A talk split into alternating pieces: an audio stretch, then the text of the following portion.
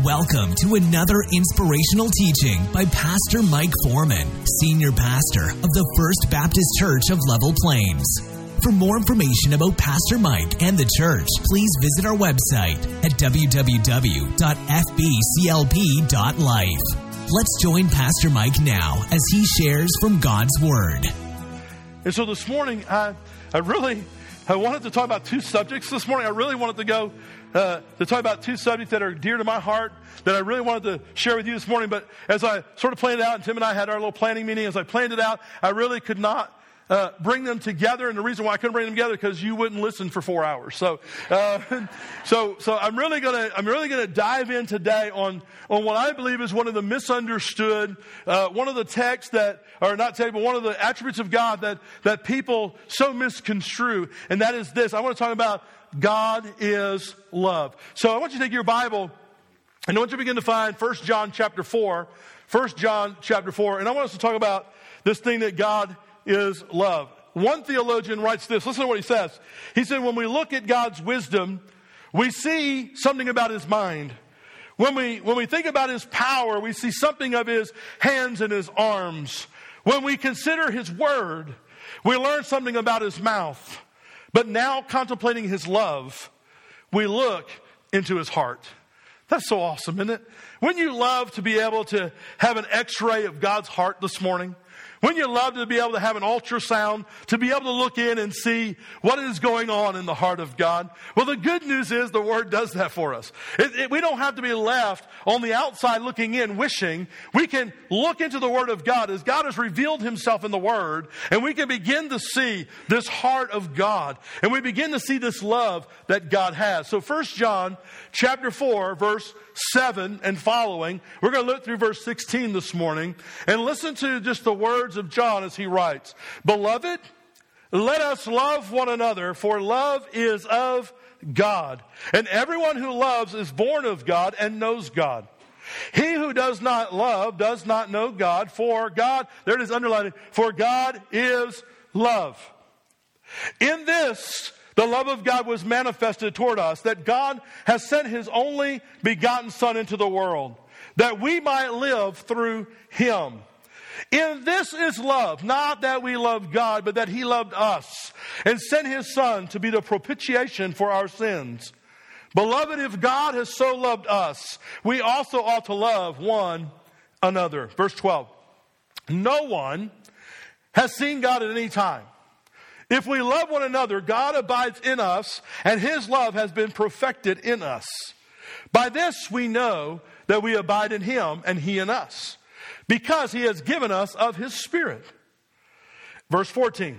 And we have seen and testify that the Father has sent the Son as Savior of the world.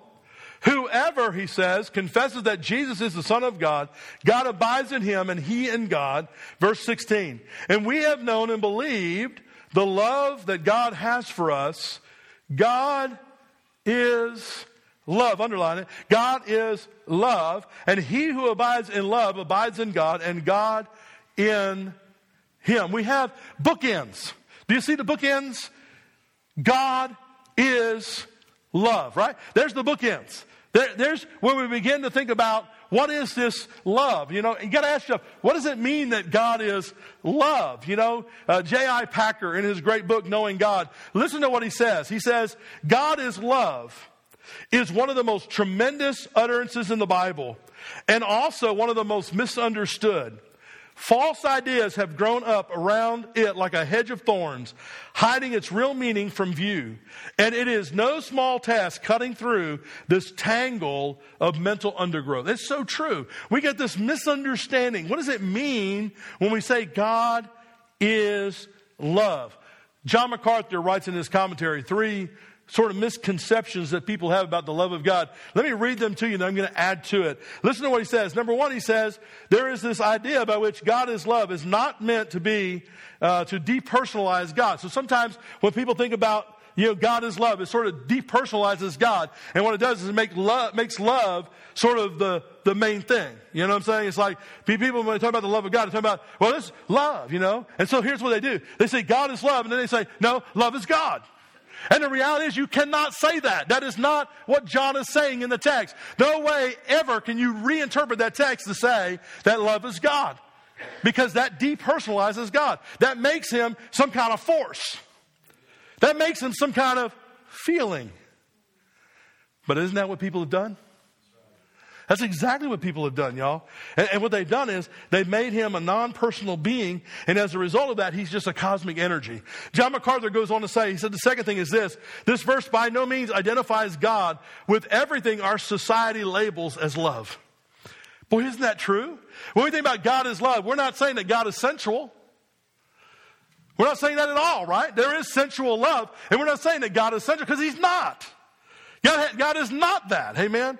And so we have to be careful that we don't identify love as we understand it back upon God and say, well, God is just this, you know, he, he is everything we think love is.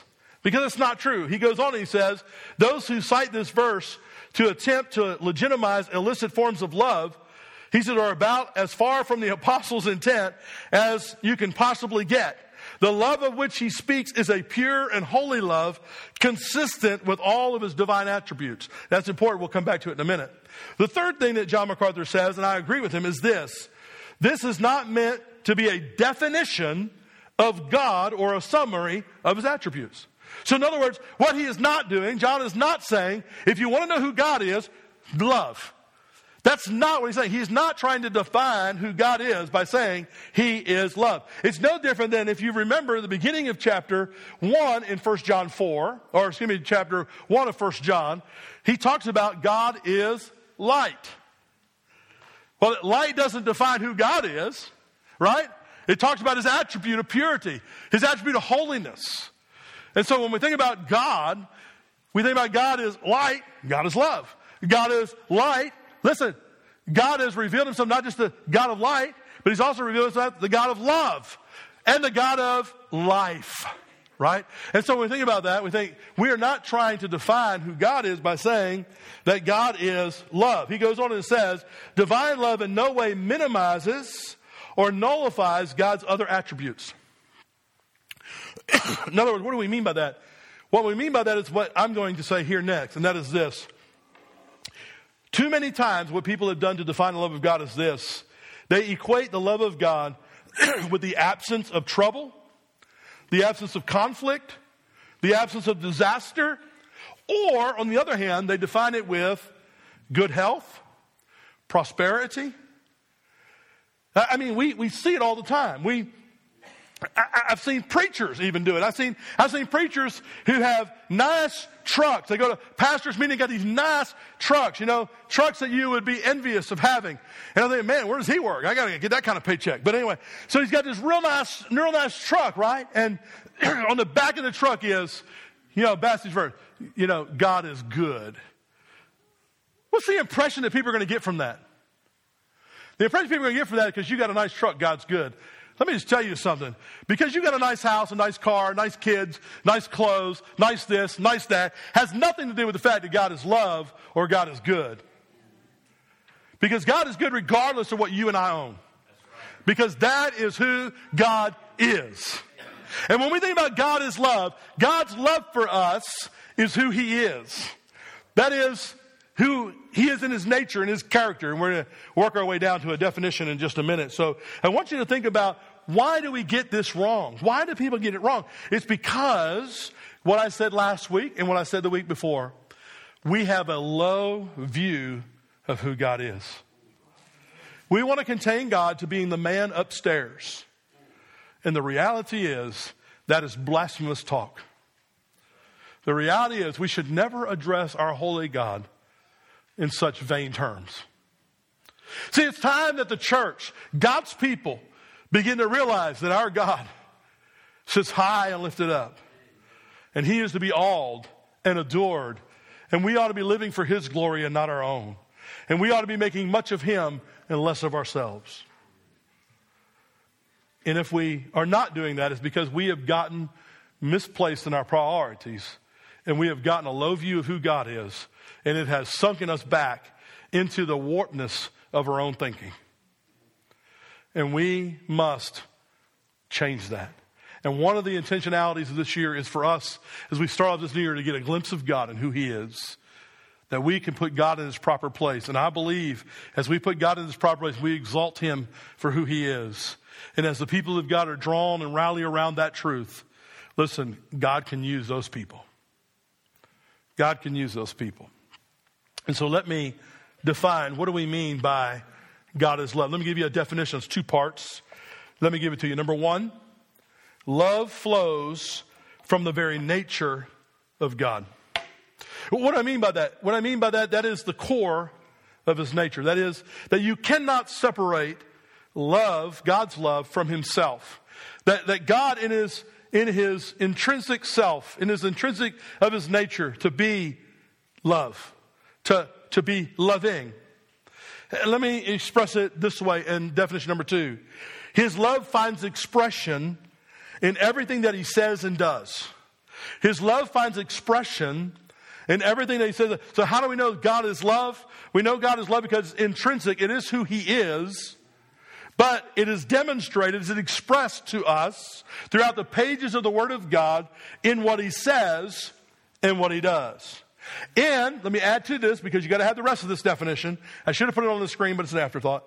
So love finds its expression in everything He says it does. And then let me add to this His love in no way is in conflict with the rest of who God is, or that we would say the rest of His other attributes, like we talked last week being holy. So God's love is always holy, pure, right?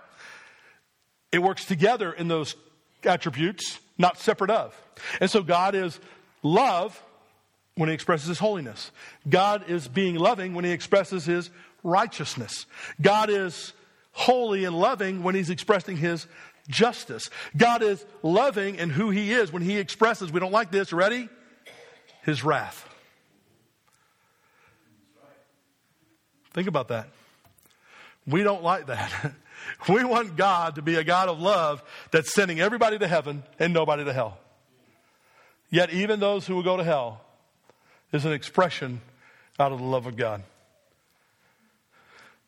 Do I understand the mystery? I don't. Do I struggle with that mystery sometimes? Yes, I do. I can just tell you it's biblically true. It's what the Bible says and it's a truth that we cannot ignore. Amen? So God is love. That is, love flows out of his very nature because it's intrinsic to who he is, and his love finds expression in everything that he says and does, and in no way conflicts with the rest of his attributes of who God is. Whew. You ready to go home? That's pretty deep, isn't it? That's deep. well, I read a lot of stuff this past few weeks about preparing, so that, and preparing. So I'm trying to bring it down to our level. Amen. I'm trying to help it come down to my level at least. If that comes into my level, I'm pretty dumb. So if it can get on my level, then I, I hope it'll hit you all who are a little more intelligent than me. So God is love. That's a reality, right? Verse 8, God is love. I had you underline it. Verse 16, the book ends. The book ends there. God is love. God is love. We get it? God is love. Now, here's the second thing I want you to write down God's love on display. Now, we said that a definition of God's love is what? It is, it is seen, right? It is, it is expressed in everything that he says and does. Well, if that's, the, if that's true, then what John helps us to see is what, what did God do? How did God express this love to us? And that's where we look in the text. I want you to go back to verse 7. And we're going to move our way into verses 9 and 10, and we're going to camp on 9 and 10 for a few minutes, okay? Uh, but listen to, verse, listen to verse 7. Beloved, let us love one another. That's a great foundational truth, right? That's the new commandment Jesus gave us, by the way, is to love one another. For love is of God, so love, God demonstrates love, and everyone who loves is born of God and knows God. Now we're going to come back to that because that's important, okay? But this verse 8. He who does not love does not know God, for God is love. Verse 9. Here it is. Here's how God expressed himself in his love. In this, the love of God was manifested. I'm using the word displayed. How did God display his love? How did God reveal his love? Paul said, or John says. How did he do that? He said, It was manifested toward us that God has sent his only begotten Son into the world that we might live through him. How does God express his love? How does he put it on display? He sent Jesus into the world. He gave us Jesus. Wow, that's pretty incredible. That's not all he says, though. Look at verse 10. In this is love, not that we love God, but that he loved us and sent his son to be the propitiation for our sins. So God demonstrated his love by sending Jesus into the world, and guess what? And by loving you. That's pretty incredible, isn't it? Think about it for a minute. That's pretty incredible. That Jesus would come into the world and that God would love you. That's pretty outstanding. And we'll talk about reason why here in just a minute. So I want you to think about he displayed his love to us through Jesus. So how did God do that? Verse 9, he tells us that God sent, manifested toward us, He sent His Son into the world, His only begotten Son. I want you to think about Jesus coming in the world for a minute, and I want you to just think about outside this text. We're going to get to what He says here, but I want you to think about what Jesus said about Himself coming into the world and displaying God's love. Because here's what Jesus said Jesus said, I've come to reveal the Father. If you remember in John 14, 9, we'll put these on the screen. In 14, 9, here's what Jesus said. Have I been with you so long and you have not known me, Philip? Philip questions him. And he says, uh, He who has seen me has what? Seen the Father. So how can you say, Show us the Father? Show us the Father. Well, why? Jesus said, You just look at me. If you look at me, guess what? What does God say? God says through Jesus, not only the salvific part, we're going to get there, but He's also saying through Jesus, if you look at the life of Jesus, you see the Father. Jesus is glorifying the Lord, the, the, the, the Father in heaven. He's representing the Father on earth. And everything he did, everything he said, remember he said, he did as his father gave it to him. He did out of, remember Jesus follower sermon series? He did everything out of that basic foundational relationship with the Father. And out of that relationship with the Father, the Father was portrayed through him. And so when you looked at Jesus, when Jesus spoke, it was God speaking. When Jesus did the miracle, it was God doing miracles. When Jesus cast out demons, it was God casting out demons. When Jesus calmed the sea, it was God calming the sea. Amen? It, it, when you see Jesus, you see the Father. When Jesus is loving the woman of Samaria, it is Him the Father doing that. When Jesus stands over Jerusalem weeping, wishing that they would have uh, received him as Messiah, it's God weeping over the nation. Amen? And so here Jesus is reflecting the Father.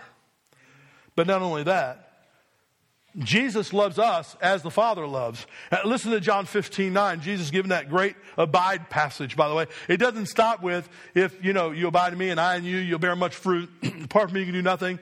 There's a whole bunch more that he says in there about abiding. Not just abiding in me, but he also talks about abiding in his word, abiding in his joy. And here he says in verse 9 of 15, as the Father loved me, I also have loved you. Do what? Abide in my love. So when we look at the life of Jesus, what do we see? We see the love of the Father being poured out through his life to even his disciples and those that he walked among every day. You're saying, okay, that's awesome. But what about the text? Well, let's get back to it then. Look what he says in verse 9. In this, the love of God was revealed or manifested or on display towards us, that God has sent his only begotten Son into the world, that, here it is, that we might live through him. Preacher, what does that mean? Well, you have to take verse 10 to help understand what it means, because it says this, in this love, not that we love God, but that he loved us and sent his son. Here it is, to be the propitiation for our sins. What do we mean when we begin to think about Jesus coming? What was he literally? Well, according to verse 9 and 10, Jesus came to be the sacrifice for your sin. That's how God loved you. God provided the sacrifice for your sin debt that listen, that listen, you could not do. You could not provide for yourself a sacrifice. We learned this very quickly just reading Genesis, right? I mean, Genesis, Adam and Eve sinned, and what did they try to do? They tried to cover their sin with fig leaves, and it didn't work. Isn't that how we try to do it? We think that we can somehow be right with God on our own merit. It cannot be done. And so God would send Jesus into the world for us in order that he would become the sacrifice for our sin. Literally, now notice what he says in verse 10. He literally uses a word called propitiation. It is a word that is used by the Septuagint uh, translators when they took the Old Testament and, and made it into Greek. It is the word that they use in order to describe the Old Testament sacrifices. And literally, what it's talking about is that, and, and I'm going to define it for you. It's Christ's sacrificial death on the cross to satisfy the demands of God's justice. So Jesus came to be born and to die on the cross. We talk about it all the time. He died for our sins. He bore our sins and died for them. He paid the penalty of those sins. But literally, as he was paying for those sins, he became the propitiation. That is, he, he, he became the one that would appease God who had his wrath abiding on us because of our sin. He would appease God that God, in his gracious kindness, in his mercy, in his love, in his holiness, in his justice, in his wrath, what he would do is forgive us through Christ's sacrifice on the cross. And nothing else, by the way, will work. And so we have this propitiation of Christ by which he removes the wrath of God from us by his sacrificial death on the cross. That's how Jesus is God on display. That's powerful. But my friends, we can't stop there. Because it doesn't stop there in the text. Because here's, here is the reality that Romans 5 8 but God demonstrates his own love toward us that while we were still sinners, Christ died for us. Do you understand what we are talking about this morning? it's not some quaint story. It's not just a, a gospel presentation. It is to really to understand that the love of God was such that he would send his son into the world to die for your sin in your place on the cross of Calvary to appease the wrath of God when you were not good, when you were a sinner when you were separated from God, without hope, without anything that can merit your favor towards God. He did that for you. It's not that we cleaned up our life. We try, we tell people, oh, come to church, come to church. We got to quit inviting people to church. We can't just say, well, come to church, be good, and you're going to be right with God. That doesn't work. And we're peddling a non gospel when we do that. We need to understand that when Jesus died on the cross of Calvary, He died for us who were already under the wrath of God, who are already without hope, who are already on the road to hell, who are already separated from a holy God. That's who He died for. And we ought to today, we ought to rejoice and we ought to say, Praise God. Thank you, Jesus, that even though I was separated, even though I was far from you, you found me and you loved me. Thank God for that. Listen, I thank God every day. Man, when I think about texts like I read this morning in Sunday school, Three times Jesus reminds us about hell, how hell is a place where the worm does not stop to eat and the fire is not quenched. I think, thank God, thank God, thank God. I'm not going there. But I also say, thank God, thank God, thank God. I have a relationship with you every day. Because listen, I don't need them just to escape hell. I need them every day of my life. Every day of my life. We can't forget the old beautiful words of John 3:16. For God so loved the world that he gave his only begotten son that whoever believes in him should not perish but have everlasting life. Oh friends, that's God's love on display through Jesus. But we can't stop there. We can't leave because we have to finish verse 10. We've not left verse 10 yet. We got to go back. Go back to verse 10 because I want you to see something very clear. In this is love. Here it is. You ready? Not that we love God, but that He loved us. Not that we loved God, but that He loved us. Get it out of your mind that you saved yourself. Get it out of your mind that you initiated a relationship with the Father. Get it out of your mind that one day you woke up and said, Well, today is going to be the day I'm going to be saved. And if that thought came to your mind, and if you ever moved towards God, and that ever did happen to you, can I just tell you why? Because of the love of God. I love Him because He loved me first. Amen? I love Him because He loved me first. That's the beauty. That's the beauty of the love of God. When I wasn't looking for Him, when I didn't care about Him, when I didn't love Him, he pursued me with his love. That's incredible. That's awesome. That is gorgeous. And, and, John says to us, He takes the first step. He loves us first. And you say, No, I can't believe that. Well, open your Bibles. Romans 3, 9 through 12. Listen to what it says. Paul writing to us about the lostness of men. And by the way, in that category of lostness in chapter 1, 2, and 3, he talks about the Jew, he talks about the Gentile, he talks about all men. And here's his conclusion. Listen what he says in chapter 3, verses 9 through 12. What then? Are we better than that? In other words, are we better than the Greeks? because we're Jews? Not at all. For we have previously charged both Jews and Greeks that they are all under sin. We're all under wrath. As it is written, there is none righteous, no, not one. There is no one who understands. There is no one who seeks after God. Did you catch that? There's no one who seeks after God.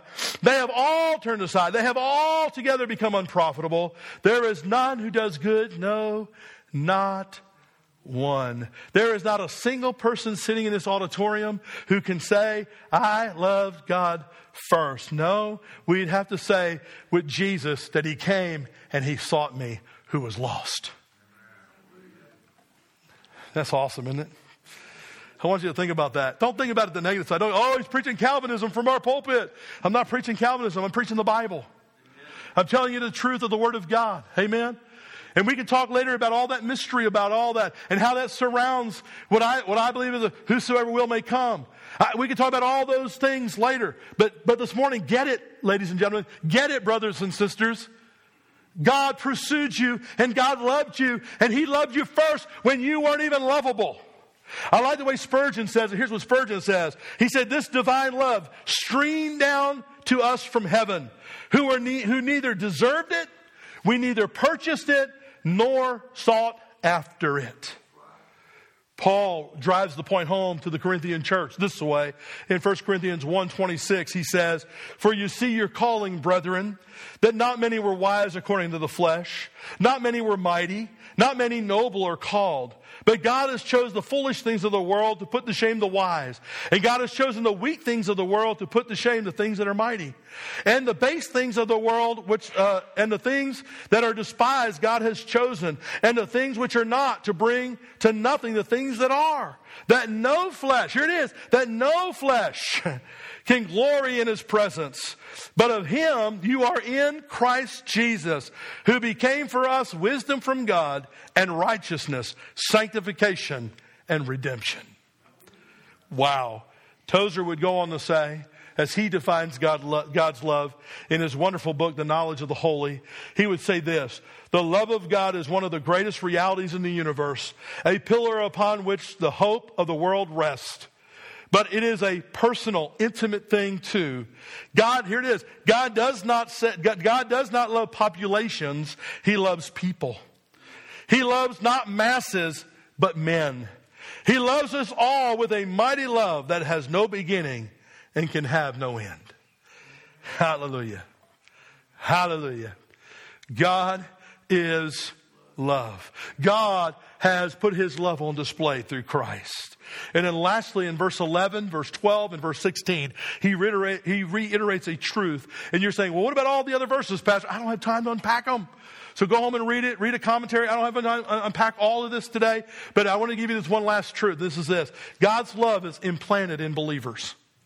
God's love is implanted in believers. If you are a follower of Jesus Christ, the love of God dwells in you. And I don't understand how anybody can call themselves a Christian and be unloving. That's a bold statement but it's a reality. How do I know so? Verse 11 Beloved, if God so loved us, we also ought to love one another. There's no tiptoeing around that verse.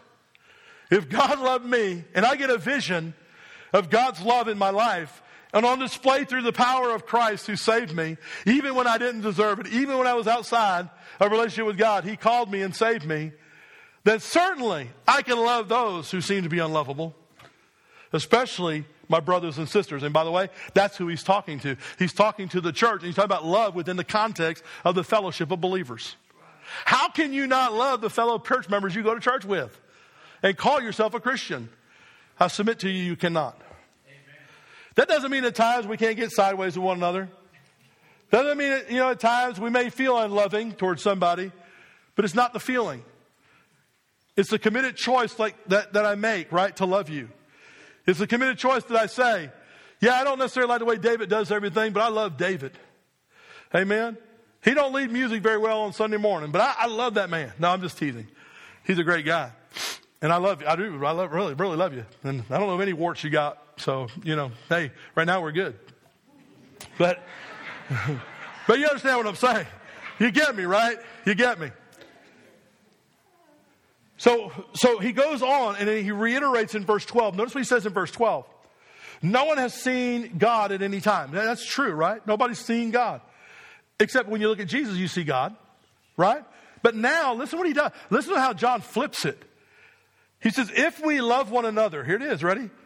God abides in us and his love has been perfected in us. That is, it's maturing, right? So if no one has seen God at any time, but if we love one another, God abides in us and his love has been perfected in us, then what is he saying there? Here's what he's saying God can be seen through his people. He's saying in verse 12 that nobody's ever seen God at any time, but when you and I in the church have real, genuine love and concern for each other, that's a demonstration of God. Why? Because this isn't worldly, amen? This is, this is infused by the power of God. This is the grace that He has given us. And so now you and I, we are being, we are showing God by living in love with each other. Here's how one commentator put it. He said, the unseen God thus reveals Himself through the visible love of believers. The love that originated in God, here it is, the love that originated in God and was manifested through His Son is now demonstrated in His people. That's powerful. That's powerful. And then he says in verse 16, you cannot be abiding in God and not loving. Here's what he says, verse 16. And we know and have believed that the love of God, that the love that God has for us, for God is love, and he who abides in love abides in God, and God in him. Again, how can I not love when God supposedly lives in me? How does God live in me? Well, he talks about it here, verse 13, through the personhood of the Holy Spirit.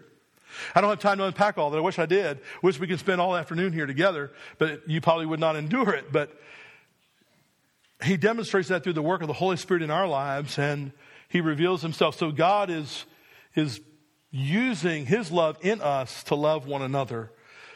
Again, that's not human. that's not fleshly. That's hard if we do it in the flesh. If I love you because that's the fleshly thing to do, and we say all the time, right? I don't have to like you, I just got to love you. Let me just tell you something. Let me just tell you something. The love of God in me is going to make me even like you. That's terrible, isn't it? That just shattered our, our dreams and our hopes, and it just shattered what we quote all the time as truth, which is not really true. Because if I truly do love you, if I truly am in the Spirit walking in the Spirit, I'm even going to like you. Now, how does that play in with deeds? Well, God said he hates the deeds of the Nicolaitans. And he commended the church for hating the deeds of the Nicolaitans. I may not like the fact that you do certain things you do, but I'm going to like you. And I'm not only going to like you, I'm going to love you. Amen? Amen. And you know, I just have to be honest with you. I have to remind myself that often when I deal with things in my life where I say, you know, I don't really like that person at church. And I have to remind myself, it's not about what you like, Mike It's about what God has grafted into your life through the person of your, of your Savior, Jesus. It's who He's made you to be. And if you're not going to live in the power of the Spirit and you're not going to walk in the power of the Spirit and walk in the flesh, yeah, you're not going to like anybody. But let me tell you, what are you going to accomplish when you don't like people? You're not going to accomplish anything for the kingdom. And certainly, God is not going to reveal in a church that can't get along. Well, where does this land us? What do you do with this? What do you say? Okay, God's love. I get it, preacher. Hopefully, you got a little excited when we talked about salvation and what Jesus has done for you. But what does this look like? Well, let me just tell you how Jesus brought it all down. What does it look like? Well, number one, we ought to express our love for God. If God has so loved us, yeah, we ought to love each other, but listen, we ought to express our love. How do we express our love? You're going to get tired of hearing it. But Jesus said the first commandment is love God with all your heart, all your soul, all your mind all your strength? Do you love God? Let me tell you, we talk about God as love all the time, but the question is, do we love God? The second, it's going to manifest itself. We've sort of been talking about it, and it sort of lands here, doesn't it? It lands back at the Great Commandment again. I'm going to love God, but I'm also, because of God's love, I'm going to love others. And so I have to ask myself this morning, what is the reality of God's love in my life? Do, do I really see God as high and lifted up? Do I really see Him as this God of love who has, you know, not only out of His nature revealed Himself as love, not, not only is He, you know, through what he has said and done and, and put his love on display through the, the sacrifice of my Savior on the cross and, and sought after me and loved me and died for me and brought me into relationship with himself, even when I didn't deserve it or earn it. I had to ask myself if he did all of that for me and I ought to be loving my brothers and sisters in Christ. I have to ask myself, when I look into the mirror, do I see a man who is loving God and loving people? And can I submit to you that this morning I hold up a mirror of the Word of God and I ask you the same thing? When you look into a mirror, do you see a man or a woman looking back at you that you can say is a man or woman who's loving God and who's loving people? Because if not, then we have to ask ourselves this important question Have I somewhere missed who God is in His love? Have I somewhere got this out of, out of whack, got this out of alignment? Because if I have, everything else will be out of alignment in my life. Let's pray. Thank you for listening today. And remember, you can find more information about Pastor Mike and the church at our website, www.fbclp.life.